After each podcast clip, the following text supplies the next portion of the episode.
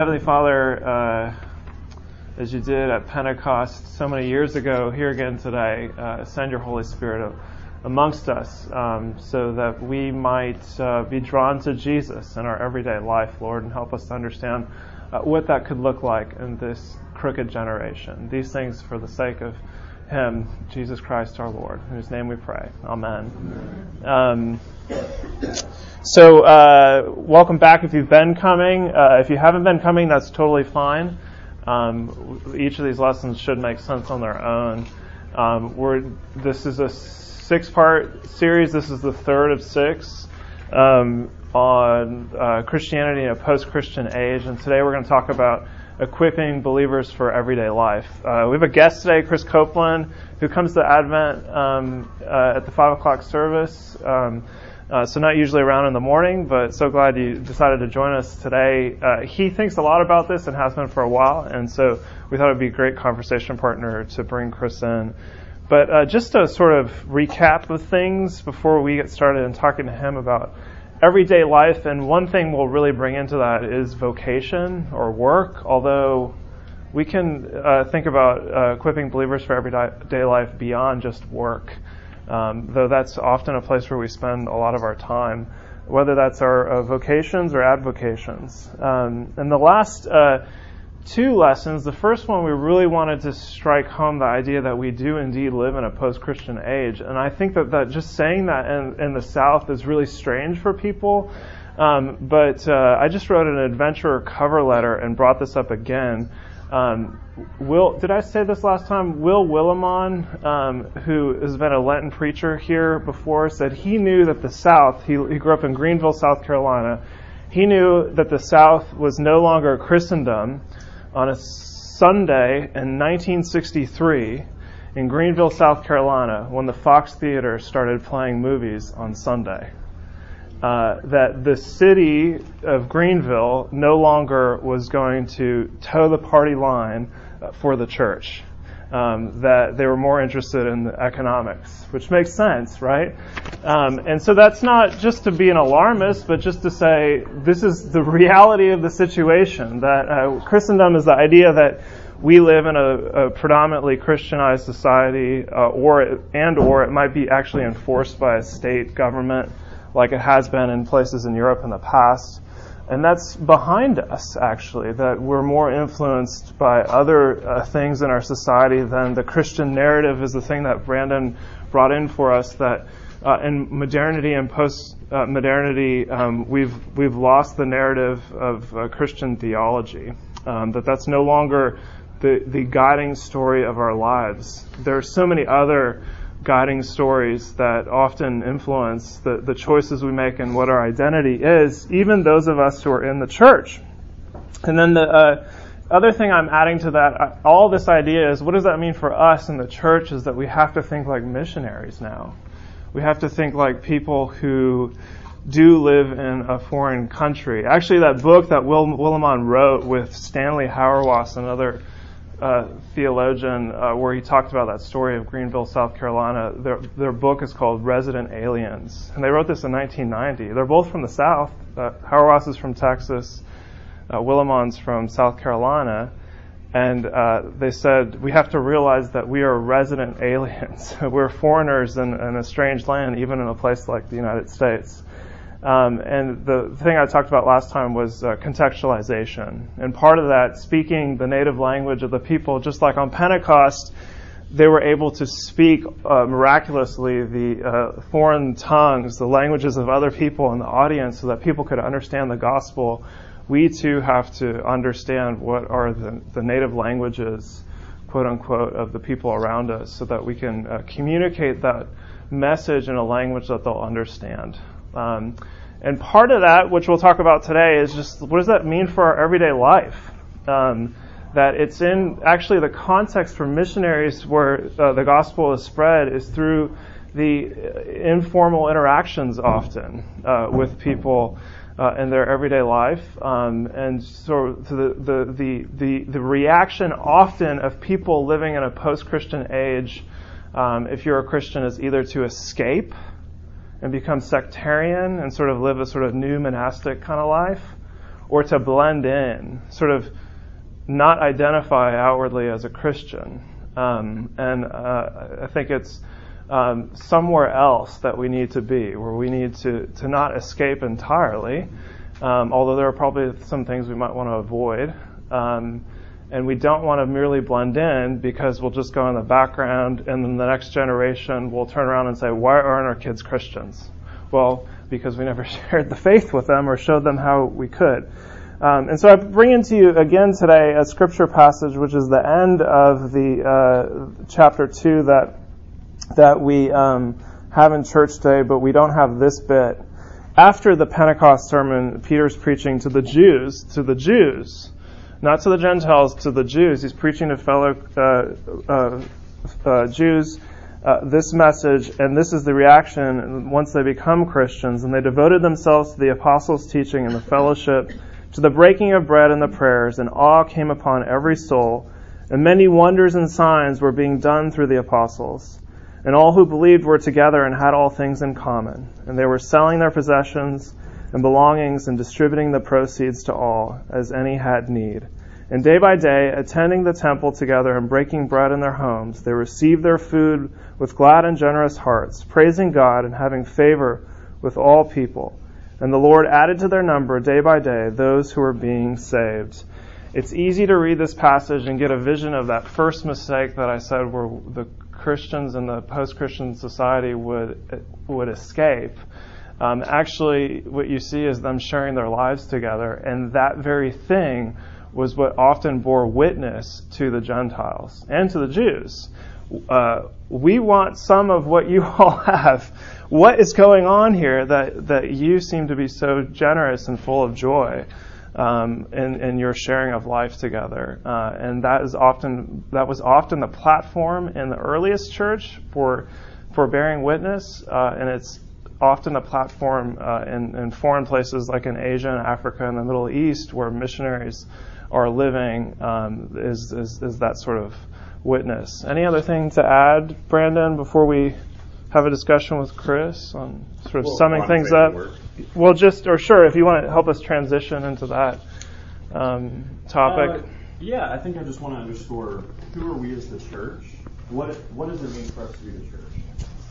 Well, the church is the particular community of people that gathers around the news of the gospel, right? We're the community of people who gather around the gospel. And Matt and I, we want the Advent to be so captivated by a vision, uh, by a theological vision, that because the God of Israel has raised Jesus from the dead, because Jesus now lives to triumph, well, we need to now unpack all the implications of what that means. Well, now, husbands, love your wives. Children, honor your parents. I'm quoting from Ephesians here. But it also means go out and seek the common good. Do your work well, right? It has implications for all of life. Jesus is now the Lord over all of creation. That's the theology of the New Testament after Jesus has been raised. Right? So, because Jesus now lives to triumph, all of life we need to think Christianly about all of life. Um, and I think Matt and I, in, in being captivated by that theological vision, we hope it looks as simple as if you're in the 9 o'clock service or the 11 o'clock service and you uh, see a newcomer, um, you know, meet them, talk to them, get lunch with them. It might mean you start a friendship and get coffee, and maybe they express to you that they're checking out this Christianity thing right? They're new to the faith, or or they're they're having doubts about Christianity. Well, what would it look like if you, as a Christian, began to meet with them and share with them the faith and disciple them? Right? This is just organic relational ministry, or maybe it's meeting your neighbor, or maybe it's going into Taco Mama um, in Mountain Brook and um, striking up a conversation with someone like I did randomly um, who told me he was a Buddhist, the guy behind the counter. Um, and uh, sadly, sadly, we don't have a good. I, I think it's good for us to just admit we in the we as the church don't have a good reputation. I was actually sitting at um, I won't say which coffee shop or the name of the person, but I was sitting at a coffee shop in the fall in downtown Um, and I've become friends with this barista. And uh, I was sitting there on a Sunday afternoon, and he looked at me as it was getting busy and said, Brandon, so he's not a Christian. He said, Brandon, if God's so good, then why are Christians the worst? And I can tell you, but we, we as Christians, we need to be prepared for that. And we actually should own up to it and say, yeah, you're right. Because I can tell you as a former Apple retail employee, Sunday, Sunday afternoons were the worst. Christians were the worst. The rudest of people. I'm not doing It's good, and I think it's healthy for us to say that, um, and to own up to that. And if the, the gospel of grace actually frees us to say, like Paul, I am the foremost of sinners. Um, and in a post-Christian age, we need to own up to that and, and be pioneers of civility. So, so we want to have organic relational ministry throughout the city with our neighbors, um, with our coworkers, with our family, um, with people coming into the church, and that translates into um, into uh, into integrating our Christian faith with with our work. Um, before Chris, I want you to say a couple things. Um, but I wrote this quote up on the board. It's a it's a legal formula. So um, we have inherited. I don't know if we realize this. It says "as if God did not exist" by Hugo Grotius. Um, as if God did not exist. We've inherited uh, a way of viewing the world that we don't that we take for granted. Um, we have a, a dualistic framework often between the secular over here and the sacred over here. So we can easily treat the sacred as, you know, our Sunday time or as our Bible study time in the week. And the rest of the time is the secular time, um, which is kind of the neutral space, right? And we've inherited this legal formula. This is, this guy was a Dutch um, legal scholar, I believe in the 1600s. Um, and he, he coined this and suggested that uh, international law use this way of thinking to formulate laws. So we need to treat law as if God did not exist. It needs to be functionally atheist so we can put religion over on the side, right? So, and we function that way because we go to work, quote, as if God did not exist, and we work in a secular way, but then over here on the side, we have our private religion, right? And then we, and this gets teased out in, you know, I might be having a conversation with you and you might say, well, well, to me, you know, my, my religion is private to me. It's my inner personal thing, right? Um, so, so God and religion and Jesus and Christianity and whatever else becomes the inner private world for me. And then the public world is secular, quote, as if God did not exist. Um, and, and, you know, it's a lot more nuanced than that. But I wanted to bring that to light that we have this dualistic framework. And uh, so I wanted Chris to say a lot about that because Chris has thought about um, about dualism. So, so Chris, did did you introduce who Chris was? You said no, was I a, said a little bit. You covered Chris, the Advent. He goes to the five o'clock service. You might not know him. Um, but you want to introduce yourself and uh, sure. and uh, you're from here and you lived in New York City and tell us about what happened in New York. Um, originally from Birmingham, grew up, graduated Homewood High School, uh, went to Auburn, um, but still pulled for Alabama because my parents went there. So there's been a source of tension in my life. Um, I went to grad school for education at NYU in 2000. Um, and then moved back. I was a high school teacher at Vestavia High School for 10 years during which time I met my wife. Um, she decided to go back to school to get a PhD in social work. So we went back to New York for me uh, in 2010. Uh, we're there for five years, and then as of 2015, we're now back in uh, Birmingham. And she's a professor of social work at Samford, which is why we moved back. Um, while in New York, I think that you were referring to, yeah. we were uh, we weren't officially members, but we went to Redeemer Presbyterian Church. And in 2012-13, I uh, went through a fellowship program called the Gotham Fellowship, which was kind of about the integration of faith and work. Um, and it was uh, worldview changing for me. And then two years later, my wife got to go through the fellowship. Um, and so we have thought a lot about integration of faith and work because the theology that we learned there and the personal experience we went through really uh, it just transformed the way we see the world. Um, especially for me having grown up in the southern evangelical culture my wife is from uh, the midwest like ohio pennsylvania. Um, so she wasn't as steeped in the evangelical culture as i was growing up. Um, so for me it was very um, changing to go through and hear some of this theology that just made so much sense. Um, so, so, can you characterize like what how that uh, paradigm shifted for you? How much time do we have? um, well, yeah, I mean, no, just you know, give your five minute yeah. sort of spiel on that. And before you say like that, can give a before and an after. So describe like the dualism that you saw growing right. up, and then describe what what impact it had on you for changing that. Um, growing up, so Brandon talks about the sacred and the secular, and I grew up with that mindset, but not so much as like I wouldn't have thought that someone that worked in banking was like doing secular work necessarily. I kind of thought of it as uh, the music we were listening to and the movies we would go see. So you're not supposed to listen to secular music.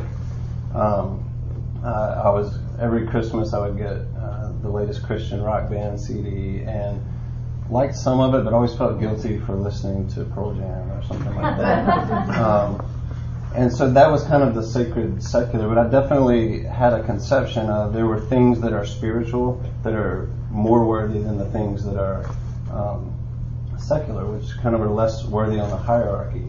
And it led to a lot of struggle in deciding a, career. Um, namely, I was an English major, uh, and so there was a couple routes you could go with that. I thought about teaching, I thought about law, um, and ultimately chose teaching because it seemed like it served. Uh, a greater good. It seems like it was doing more God's work than some of the other options. Uh, but even choosing teaching as a profession, I still struggle with should not I be a missionary because that's really what's important. Um, going out and doing God's work means saving souls. So the sacred secular kind of dualism that I grew up in uh, really put the emphasis on personal salvation. Um, and I was raised with this belief that heaven was uh, this otherworldly plane where we would go be like angels, you know, like we were going to be disembodied souls floating on the clouds. Um, and that didn't make sense with the creed we were saying in church every Sunday. We say the Apostle Creed where we would say, I believe in the resurrection of the body. And I never stopped to think about why the resurrection of the body would have been something that mattered if we were then going to go back to being some disembodied soul. Um, and I never thought about it none of this was explicitly taught. Um, we weren't uh, taught this in Sunday school. It just was kind of in the in the air uh, in the culture. I feel like that's even just in pop culture too. I mean, mm-hmm. you know, in the language of like even secular film mm-hmm. industry, that's the vision you get of heaven. Are you so? Yeah, you're crazy. Uh, I remember a movie. I don't know if any of y'all saw Defending Your Life. Uh, I think Meryl Streep was in it, but it's they're up in heaven and they're like on a bus that's going to decide which way they go, you know, and it's it's a bad movie. Don't yeah. um, but it was it was just kind of like you're you're going to be you know angels in heaven essentially. Um, and but then there was like some concrete things mixed in because we believed we were going to get a house. And so it's like if you were good enough on earth, your house was going to be nicer and bigger. Your mansion. The mansion, yeah. Yeah. yeah. Um, what changed in New York uh, in this fellowship was uh, essentially kind of a belief in what the sovereignty of God means. Because I would have said that God is sovereign. Uh, and again, this kind of goes back to it not being explicitly taught. I would have said God was sovereign. I don't think I understood what that meant because I, I never uh, I never considered whether God cared about economics or politics. I cared about politics in so much as the politicians were Christians. Um, and so that tended to direct the way that my family voted and the way that I, I, I was raised to vote. But I didn't think God cared about politics itself or finance. Um, uh, but it, we were challenged to think through this fellowship if God is sovereign, then He's sovereign over everything. If God created everything, then that means everything is from God, even politics, even finance, even economics. All of these secular professions that Brandon was saying that you know that we would consider secular professions. And so it was a challenge to kind of think through what are the implications if God not only cares about economics, uh, if God created uh, the earth and the cosmos with the possibility of economics developing out of it, what does that mean about the people that go to work as economists? Um, so I think back to uh, my last year at Auburn, my roommate and one of my best friends, he was getting his MBA and I was getting my English major. And we had a lot of uh, discussions, and he really struggled with what am I going to do with my MBA that's good and that serves the kingdom. And so the conversations tended to go with what he could do with his money that would be good or charitable, that would devote uh, devote his money to charitable causes. They never centered on what the purpose of business was and how his actual work in business could be part of what Not God just the wanted end, for but the means as well. Not the end, but the means. Um, so yeah, so the, the fellowship really helped us focus on this idea of God's sovereign over everything, then the means matter Mm. uh, as much as the ends. And actually, the means and the ends are intimately tied up with one another. Can you think of, um, I don't know, I mean, that's an example, but maybe an example from your life as a teacher of how that, what's the implication of this sort of worldview shift? Uh, t- yeah, I feel like I got off a little easy as a teacher because it's easy to justify that as kind of a missional oriented um, position. I did have a conversation in my first year. I had a student, um, uh, a young man who identified as gay, and uh, I developed a good teacher-student relationship with him. And I had a friend who would I would talk about it with, and uh, this friend would say, "Well, are you gonna are you gonna preach the gospel to him? Are you gonna tell them about Jesus and all this stuff?" And I was like, "Well, I, I don't I don't think so. I don't I don't know that that's my job." And she said, "Well, you you really should because you have the truth and you know the truth. And how can you stand up there and teach every day knowing that you have students that don't have the truth?" And so I struggled like how to respond to that. But it occurred to me that if the role was flipped, if I had a student in school and there was a non-Christian teacher pushing their beliefs on that student, that I wouldn't be happy with that as a parent. So then removing the, the Christian part out of it and my role as a teacher, I had to think about what, what is my role as a teacher? If I'm not here to evangelize students, then what am I really here to do? And I had to think about um, what the goal of education is, what the what the purposes are. Um, also, like what what is God's design for education?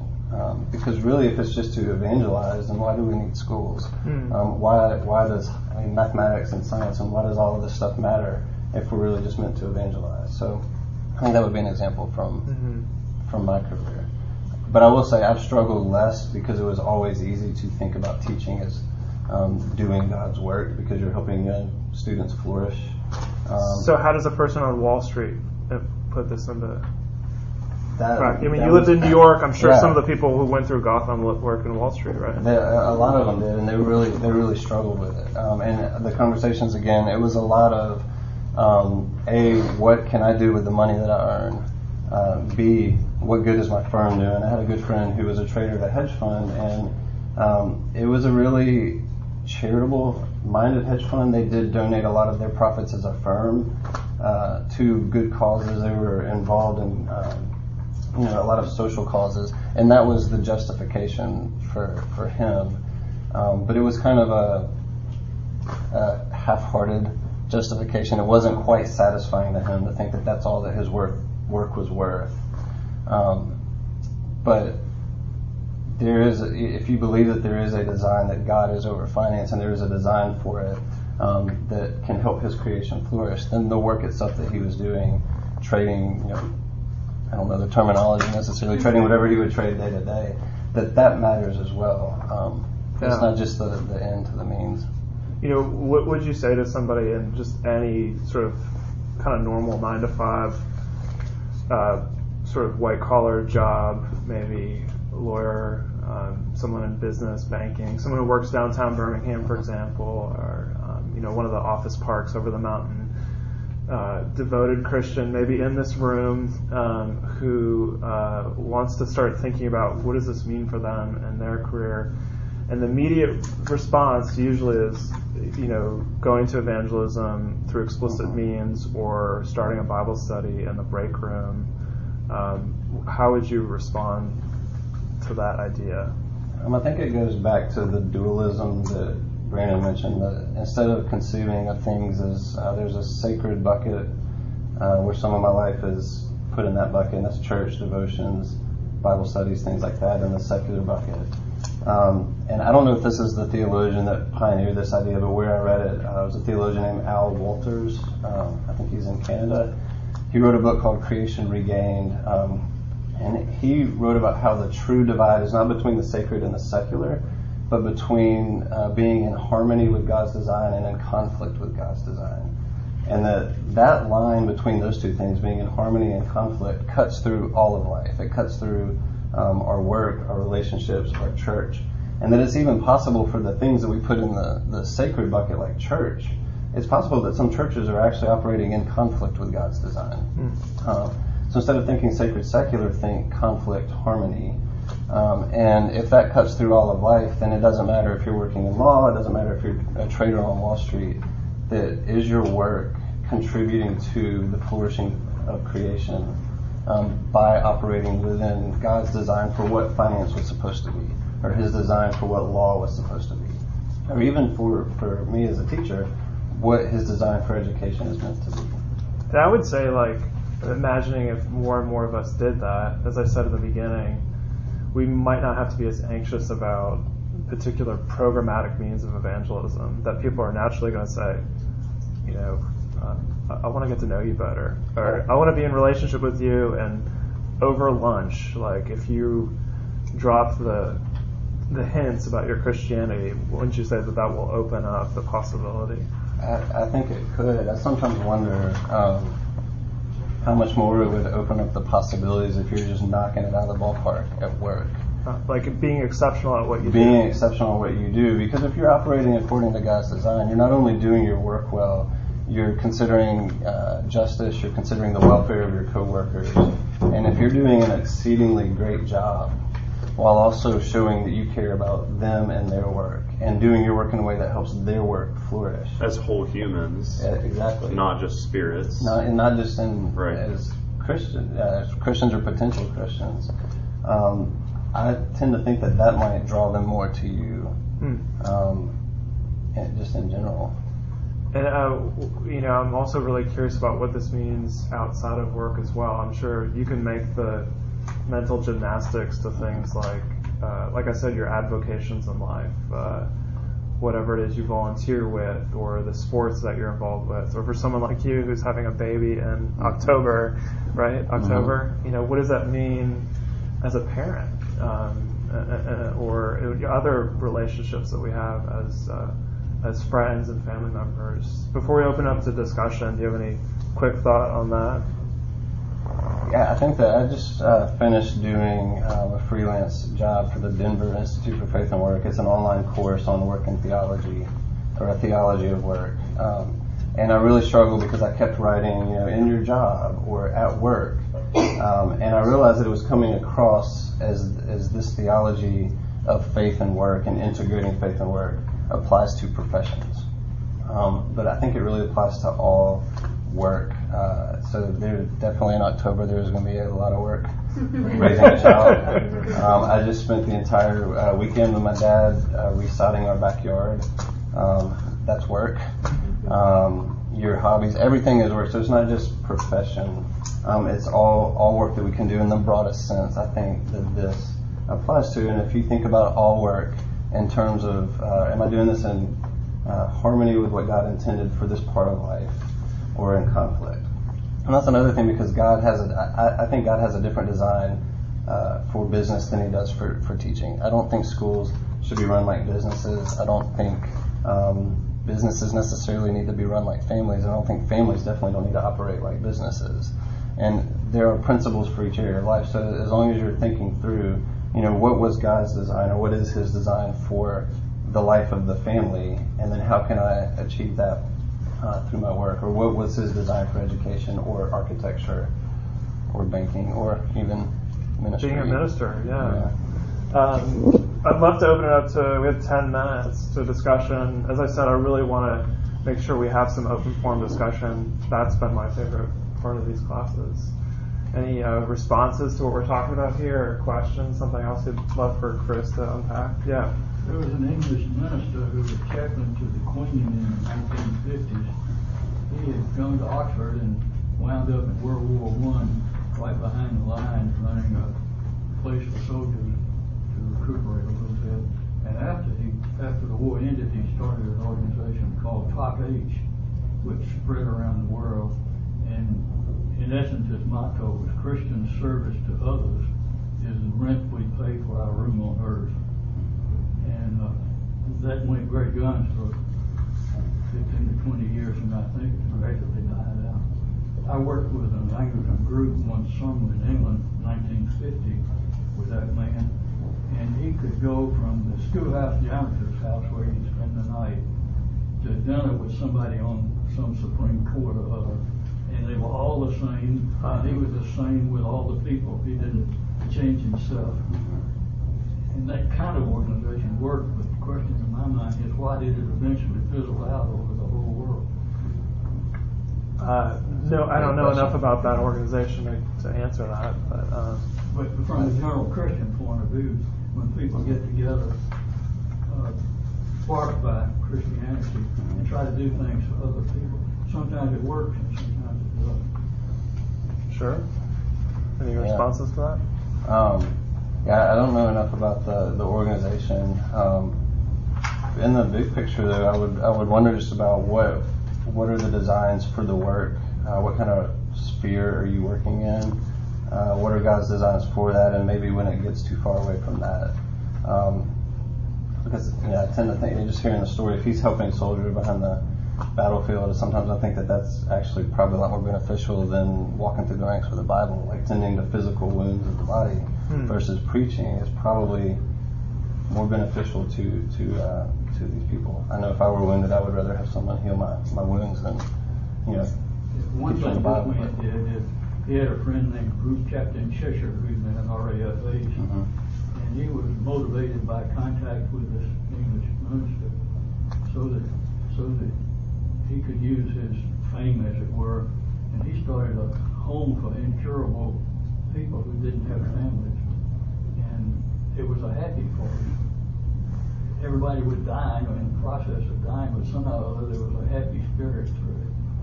And you can say, how do you bring that about? That kind of thing about here. It was Mhm. obviously Christian and motivated by Christ, but it had great secular Right. Yeah, uh, you know, I love the thought that you gave of the janitor being on equal footing in this man's eyes as someone in Parliament or the Queen, even. You know, um, that before God in Christ, um, it's an even playing field. That's really difficult, I think, for us to do. We treat people in hierarchies. Our our society is stratified, whether we like it or not. Um, and uh, you know, what would it be like to give the person um, of very low means, maybe homeless, um, as much attention and generosity in your life as your boss who you're trying to impress, you know?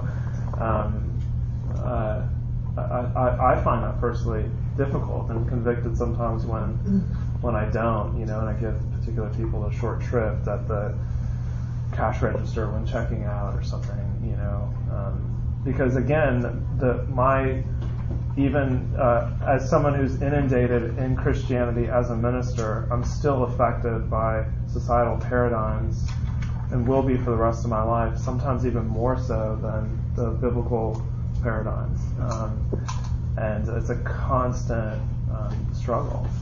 But in a society that is dominated by social stratification and hierarchy and, and things like greed and um, climbing ladders, I think we stand out when we no longer, or we try to less and less play that game.